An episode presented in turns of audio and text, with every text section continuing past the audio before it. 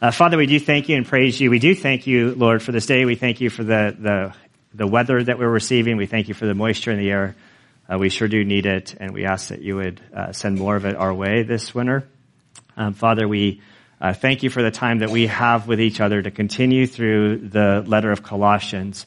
We thank you that this letter is just so powerful. Um, it just speaks of Christ and his majesty, and yet we, uh, as, as tiny, insignificant, created beings, can have this relationship with you and this intimacy with him uh, through his work on the cross. And so we uh, worship him, we give thanks for him. And Father, we thank you that as you teach us about yourself, um, you have equipped us with your spirit to then live our lives in a way that is uh, pleasing to you. I recognize that today's passage uh, comes uh, with uh, conflict uh, from the world. It very much uh, the the family unit is under attack by the world, and and so we, as your followers who believe that the Word of God is your revelation and that you've created marriage and family um, and your ways about um, living out these things, we recognize that uh, we very much are aliens in this world. And so we pray, Father, that as we come to this passage, we pray that you would uh, really help us to lay down our, our baggage. Lord, I know many of us uh, come from broken homes and, and uh, just we, th- this is the results of sin in our life, and there's, there's wounds. And so we pray, Father, that you would uh, just take our wounds. Lord, help us to hear a word from you. And Father, we pray that you would help us uh, in our marriages and our families, uh, for those of us who aren't married, in our, in our future marriages, um, for those of us that are, are not married. And we just pray that you would help those to, um, to understand what your uh, word says, because as followers of Christ, we each play a role in, in strengthening uh, the, the families in our midst. And so we pray, Father, that you would conform our thinking uh, to your thinking and not to that of the world. Uh, and we pray this in Christ's good name. Amen. All right, Colossians chapter 3, verses 18 through 21. Wives, be subject to your husbands as is fitting in the Lord. Husbands, love your wives and do not be embittered against them.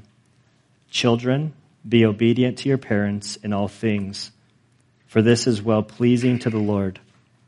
Fathers, do not exasperate your children so that they will not lose heart. And Father, these uh, four verses are direct without a lot of commentary. Uh, many of these verses have been taken out of context by the world have been abused uh, by people over the years. And so, Father, we pray that you would, uh, Lord, help us to understand what they mean in our context. And it's in Christ's good name we pray. Amen. So I have a whole lot of like introductory notes. And normally I'm more free spirited in what I have to say. And with this context, understanding the baggage that comes with this these few verses, I feel that I need to kind of cover a few introductory points. First, uh, today's passage is difficult in that it cuts against our, our culture. Um, it cuts potentially against your own views, your own desires, and quite possibly your present reality. Um, I get it. Uh, the Bible's teaching on marriage and family has been under attack for a long time you see this, all you have to do is read the paper or, look at the newspaper, and you see globally um, there are laws that are changing that are ultimately uh, attacking the structure of what God has created. Um, and so my my approach today is not to defend what the Bible says, nor am I here to like grind an axe on a particular uh, subject. I, I simply want the Bible to speak. Uh, that, that, really is every week. That's, that's really my, hopefully my aim every week. Uh, my upbringing very much mirrors our, our, uh, our society. Uh, my parents have multiple divorces, and when I say my parents, My dad has three divorces. I don't even know how many girlfriends. Um, unhealthy cycles all through there. My mom that I refer to is actually my ex stepmom that has equal amount of divorces and relationships. And then my biological mom has the same. And so I come from a very uh, fractured family. And in, in addition to all of that, my biological mom was physically abusive, and I had to testify against her in court at 11 years old. So, so I'm not up here kind of going, hey, this is how it's done. I'm, I'm coming here as, as an individual who was on that path, who met Christ, and he totally transformed my life. He challenged my thinking and put me on a different path. Um, praise God. Yeah, I mean, I get emotional. I mean, it's, it's, it's praise the Lord of what he's done. Um, I was humbled and broken by him. And through him, the, the reality is, is the world's ways don't work. They, they simply don't work. Um, I come to this passage as a man really desiring to know what God has to say about this subject. I remember back in 1997, I'd been a Christian for about a year, and like I had had my like first Bible. I've I blundered on buying my first Bible. I've been going to the Tuesday night Bible study. My parents, who are my ex stepmom and my dad, were going through like a horrific divorce, or they were like in the beginning stages of it, so they were still both at the home. And I remember like, you know, I'm trying to think back to young Gunner, who was like 22 years old, new believer, and I bought them a Bible and I said, I need to sit you guys down.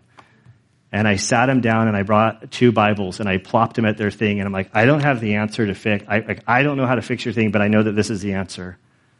And, and they politely listened to me, but they got divorced and they went on with their lives and they, they, you know, I love them dearly. They're my parents. Like this isn't like, a, um, you know, I'm now about 20 years into my marriage by the grace of God, and I'm about 16 years into being a parent. You know, God have mercy on them. Um, like, I, uh, like, I suspect that I have a lot of years, like, I, like, I suspect that I have more years to go in marriage and being a dad, and I still, like, have a ton to learn. And so I do think that this subject matter applies to, to all of us. And my prayer is that we would, we would come into this passage as, as learners, humbly seeking what God has for us in our own families. Um, very much so coming into this passage, we almost have to have an orientation to, to, to what is the family unit according to the Bible. Um, the family unit very much is under attack in our world our baseline as a whole is, is extremely fractured. Um, so much of this fracture is, is my motivation that when we finish Colossians, we're going to start Galatians. I'm Galatians, the other G book, uh, Genesis, to sort of look at the foundation and the beginnings and wh- what did God lay out because we have so departed from like what did God create? What did He intend? What intend? What, what is the foundation? And there's so much within Genesis that we need to understand uh, for a framework. I also understand and acknowledge, but I, I don't have time to address the magnitude of issues that that surface when this this topic comes up. It's not necessarily in the text. Things like divorce, remarriage, blended families. Um, abuse in the home. Like I think we'll hit some of these topics, but we just don't have, to- like this is like a, I mean, it could be a month long seminar meeting every single day talking about these, these su- subjects.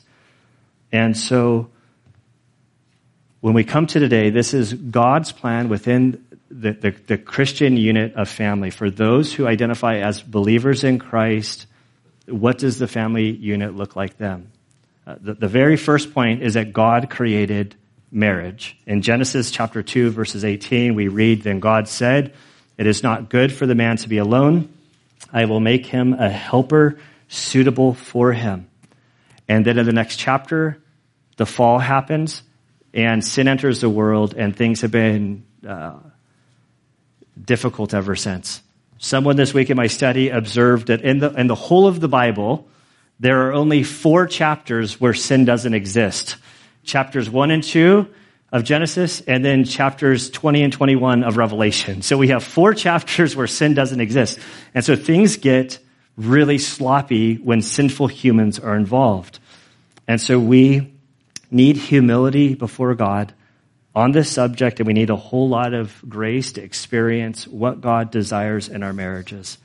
Uh, the main point I do think, before I can't stall any longer, is that Jesus, like, Jesus cares about our marriages. He cares how we act in our marriages. He cares about us as parents. He cares about us as grandparents and great grandparents. And he cares about us, the children who are believers, how we interact within the home. And so he has some input for us.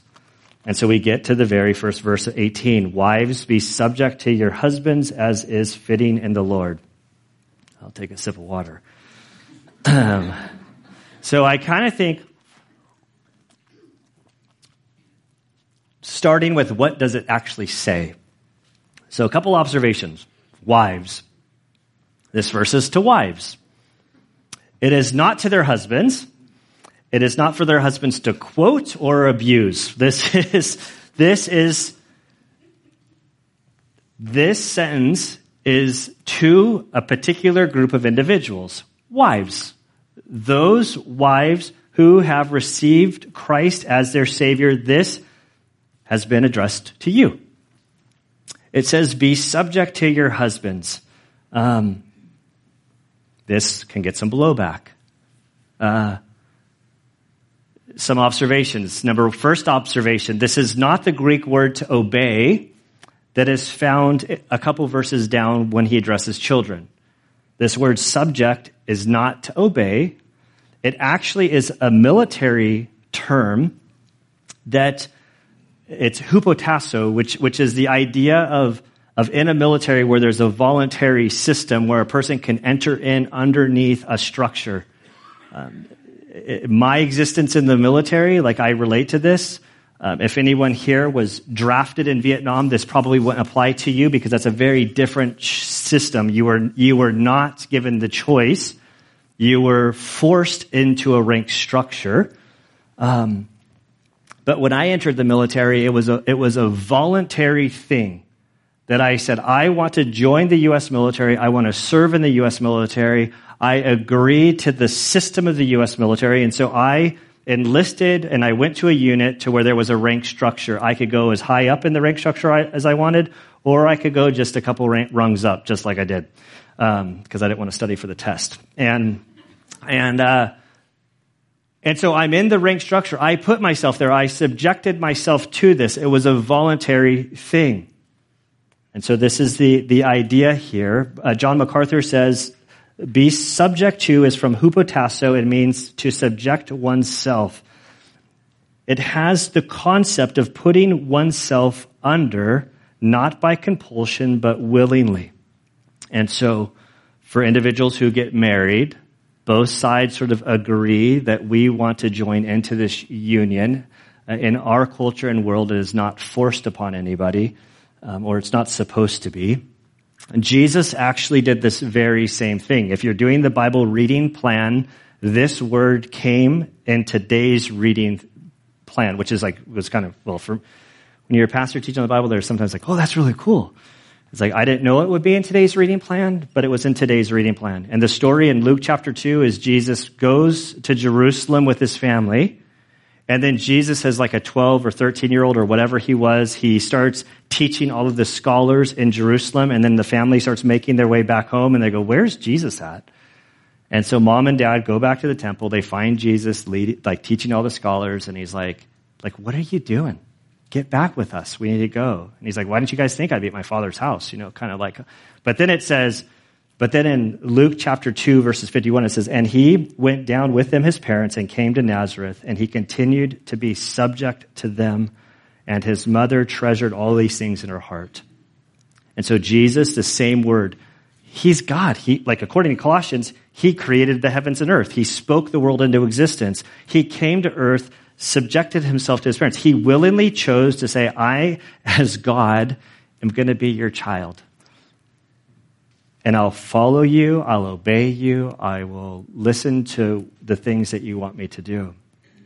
I would also expand at this concept of being subject, subjected to, or no, being subjected to, that makes it sound like it's being forced upon you.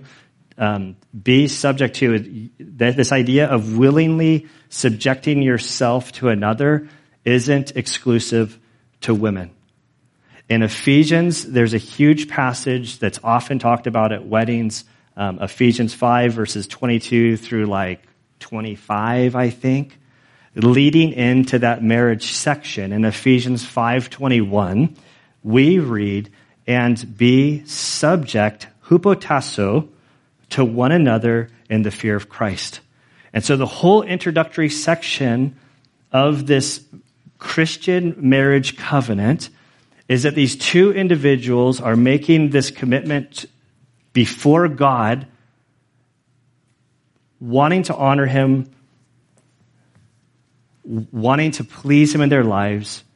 And so we're told that each individual is to be subject to one another out of the fear of Christ. And so, from a biblical idea, that when we enter into this relationship, that both individuals are, are basically viewing the other as more important than themselves. And I think that this is that the main point of this is the Bible is calling um, the wife to come alongside her husband to encourage him to lead as God has called him to do. Uh, so much about this has to do with like responsibility. Uh, when I look at marriages today in our world, it doesn't look like a team sport. It looks like a competition. That the two individuals are trying to compete with one another to like make sure that they're pulling their weight or they're bringing this or they're bringing that. And if the other one's not bringing their weight then this and it's it's like they're in competition versus looking at like no we are a team. It's us and the world and we want to honor God. And how do we go about this together and so I'm so grateful for Anna she led worship today but like like um like Anna really believes this. Like, right? I almost felt like she, like leading worship was too much for her today than to say, "Hey, Anna, could you teach on this one verse?" I might be a dead man. But like she believes this, and over the course of 20 years, uh, like I would not be here as a pastor if I wasn't married to Anna. Like I wouldn't be in this place because I couldn't be the man I am now without her by my side helping me and pushing me and, and coaching me to be better. There's an amen, like a, you guys don't even know, but she, she's like, preach it, brother. Uh, the next thing I want to point up in this passage, so it's two wives. It's this voluntary command to subject your husband, so to bring yourself under this rank structure, understanding that you're, uh, uh a, from a biblical perspective, that the husband bears responsibility before God. I, I always often in weddings when I do the vows and I get to this point, like I don't think it's like the 50-50, like that's the world, 100-100, like the math doesn't add up. The, the best I really think as far as responsibility, as I think responsibility wise, it's like the husband has 51% responsibility and the woman has 49% responsibility. That, that means that when the plane goes down, when there's a pilot and co-pilot, it's the pilot that bears responsibility. Just look at Adam and Eve. She ate the fruit, but he bore the responsibility and the consequence. Uh, they both bore consequence. If you're 49% shareholder in a company, you can bring the company down. Okay, I'm off track here. I'm, in, I'm about to get you guys all married. Um, okay, the next phrase, to your husbands. So this is the context with, within Christian marriage, this is not in relationship to men and women in general. This doesn't say that all women are subject to any and every man out there. They're like in the Muslim world. The men would be in here and the women would be somewhere out there without sound. Like there's a, there's a distinction in class. This is not saying that women are in subjection to men. It's saying women voluntarily bring yourselves in subjection under your own husband. Um, this has nothing to do about worth or equality or capability. In a previous sermon, I mentioned to you that my doctor is a female, my dentist is a female, my vet is a female. I even said that if it was an emergency situation and I had to get a root canal or a crown put on, just like amongst you all, I would rather have a woman do it because she's going to read the instructions. And a guy's like, we'll just figure it out. Like this has nothing to do with like capability, worth. Like this has to do with a structure that God has implemented. It's about wives choosing to honor God through coming alongside their own husband for the benefit of their family unit and, and honoring God. In verse 23, as is fitting in the Lord. This, this little phrase can be taken a couple different ways. First, God created marriage. We understand structure. And so when we do this, we're honoring Him. And I do think ultimately that there are practical benefits to, to living in this way. But there's also the idea that there's a limitation, that, that, that this idea goes only as far as is fitting to the Lord. One commentary writes this What does as fitting in the Lord mean? Paul stressed full equality of men and women before the Lord, Galatians 3.28. Remember, there's no man, there's no woman, there's no slave, there's no master, all these things. Like we're one in Christ.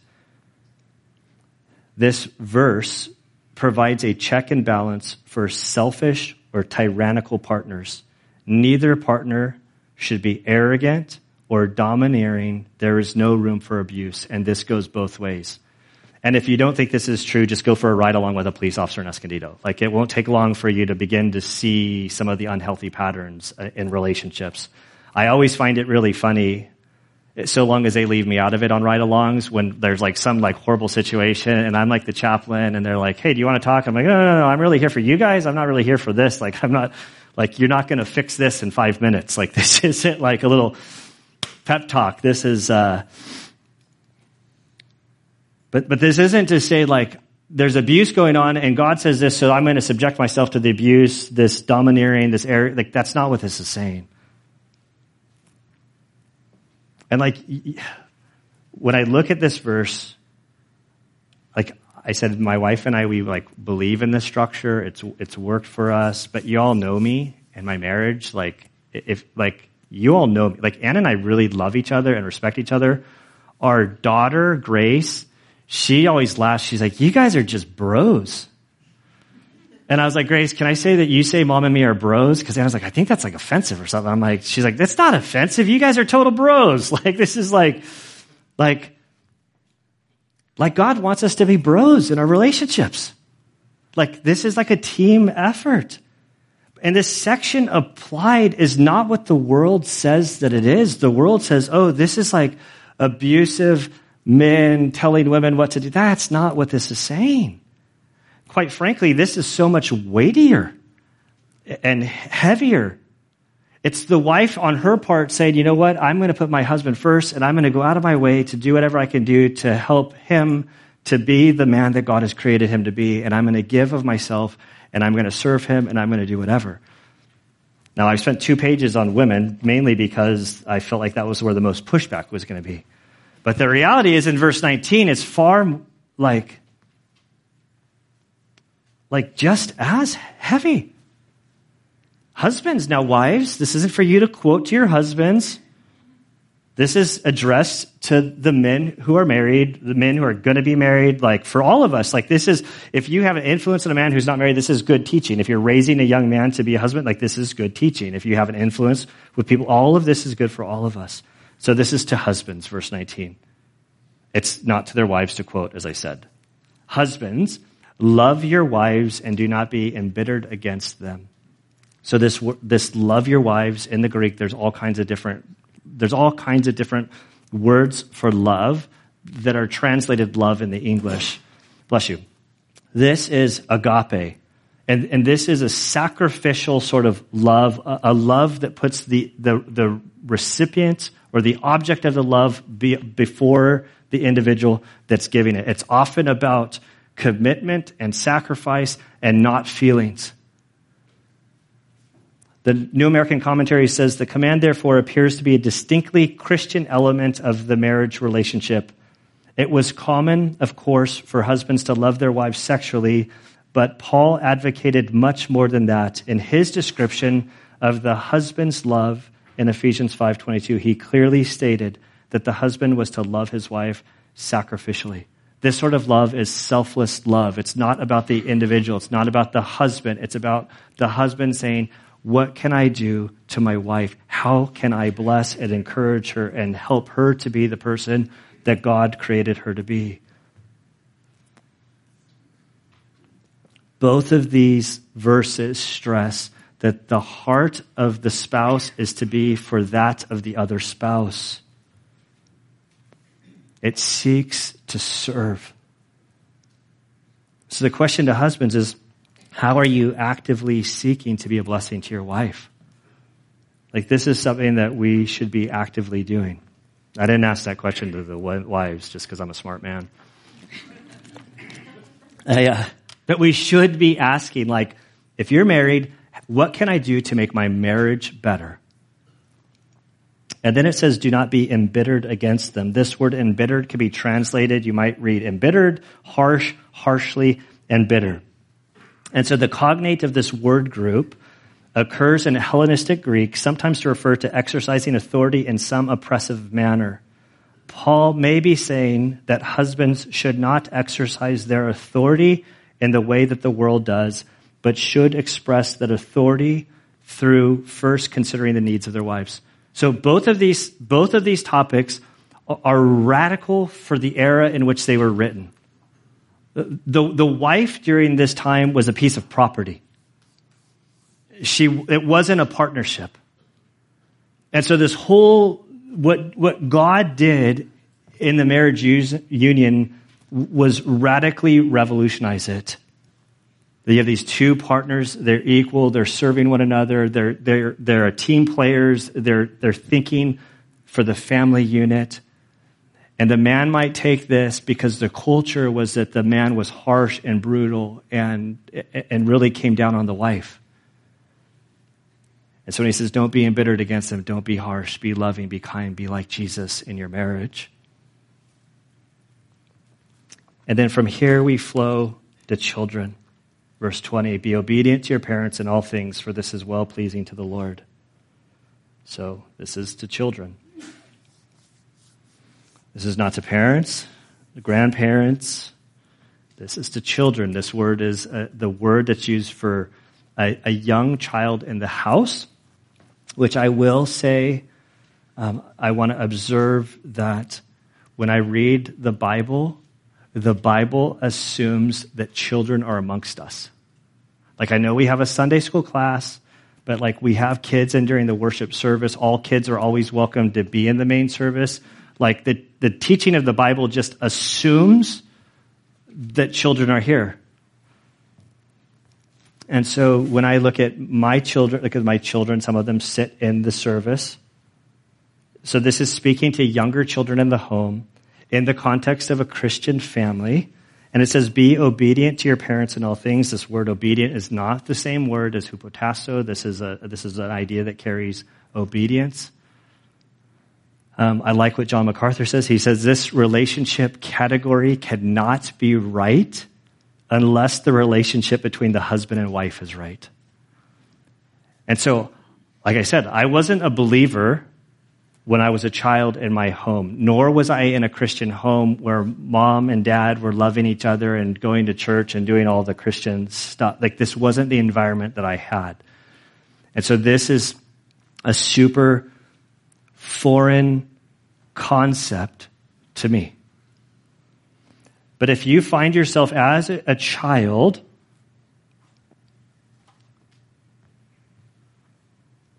that's in a Christian home, you're told that if you want to live your life that's pleasing to be pleasing to the Lord, it's the best way that you can please God at this stage in your life is, is to honor Him with obedience to your parents.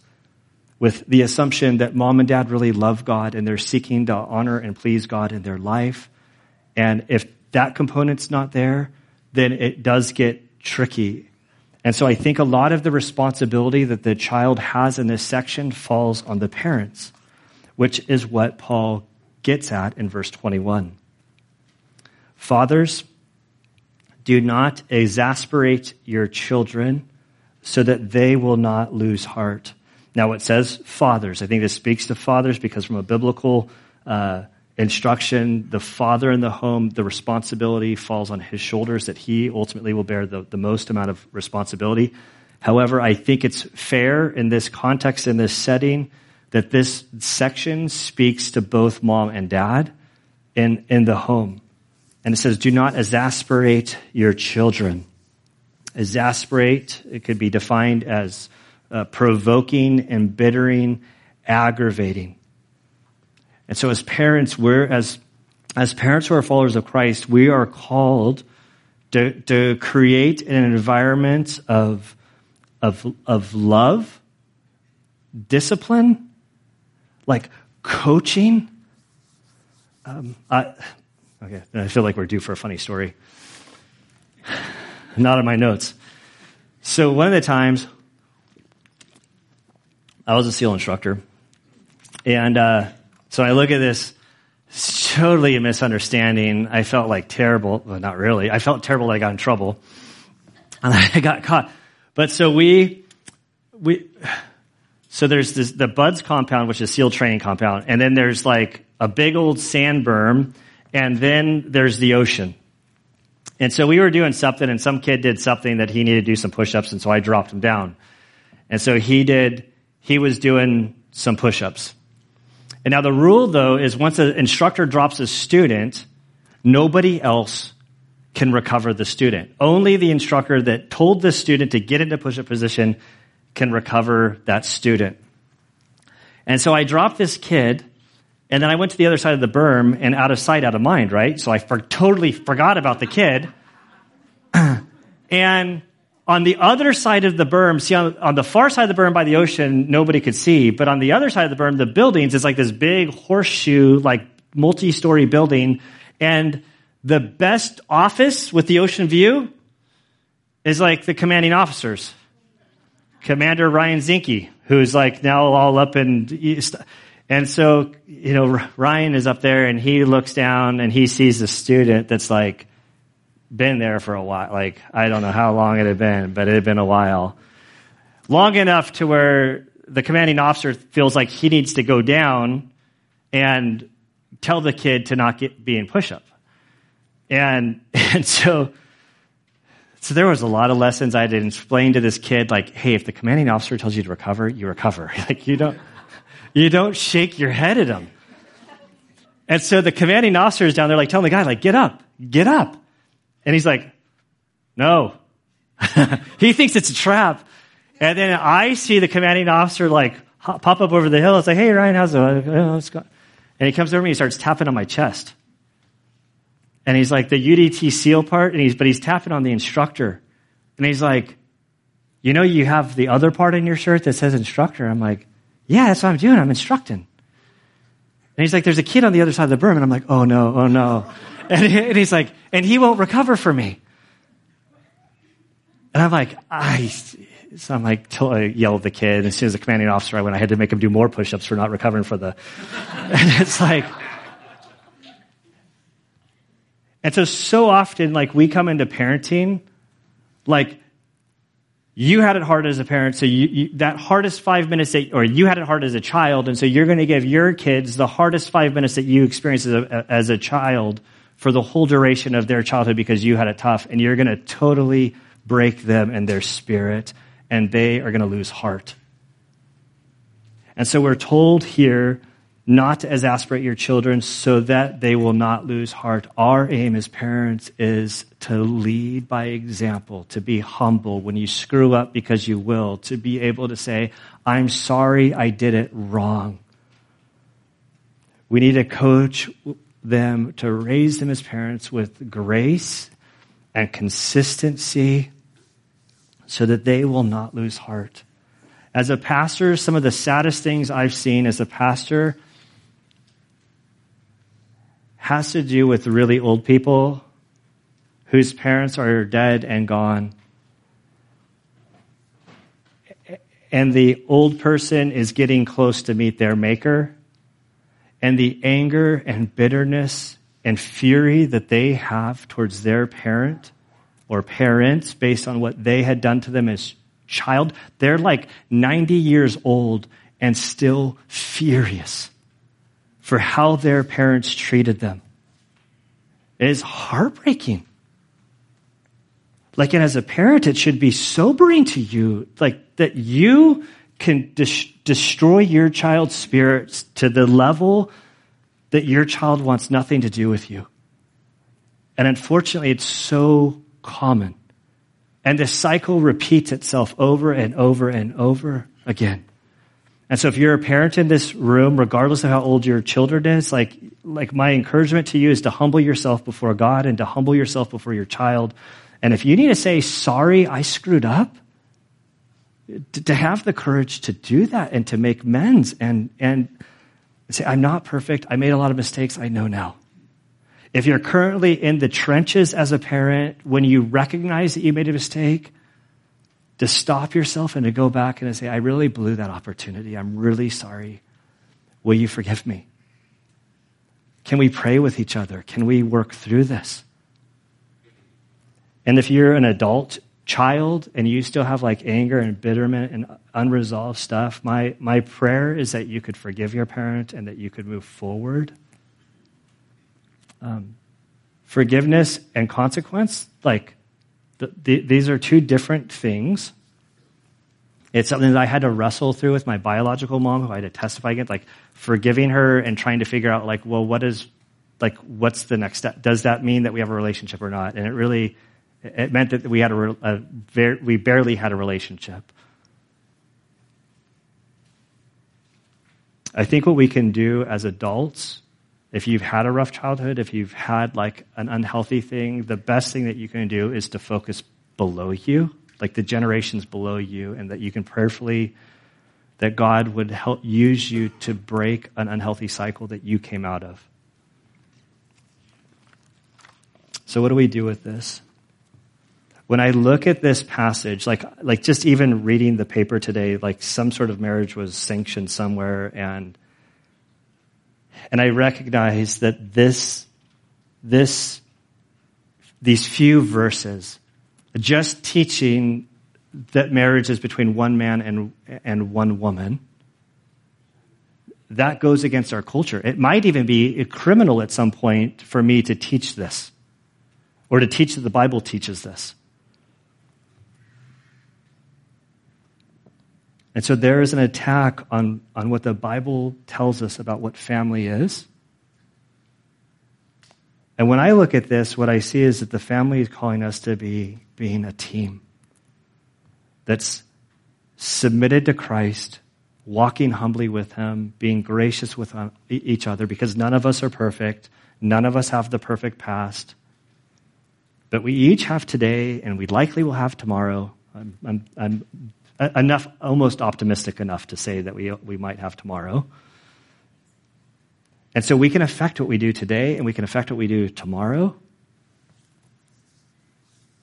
I do believe that the Lord can restore and heal relationship.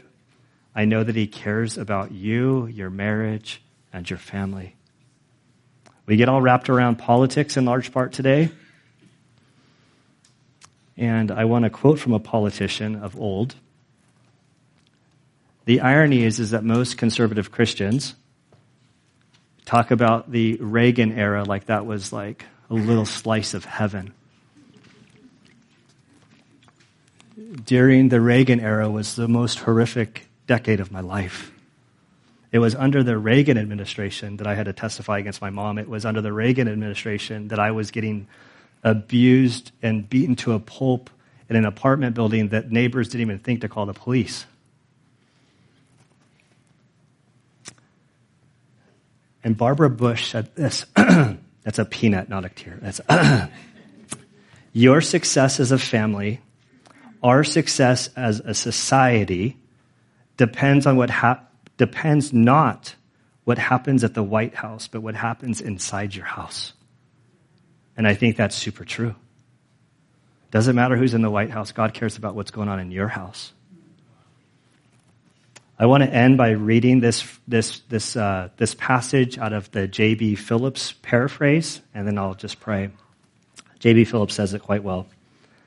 May this be a prayer to us. Wives, adapt yourselves to your husbands, that your marriage may be a Christian unity. Husbands, be sure to give your wives as much love and sympathy.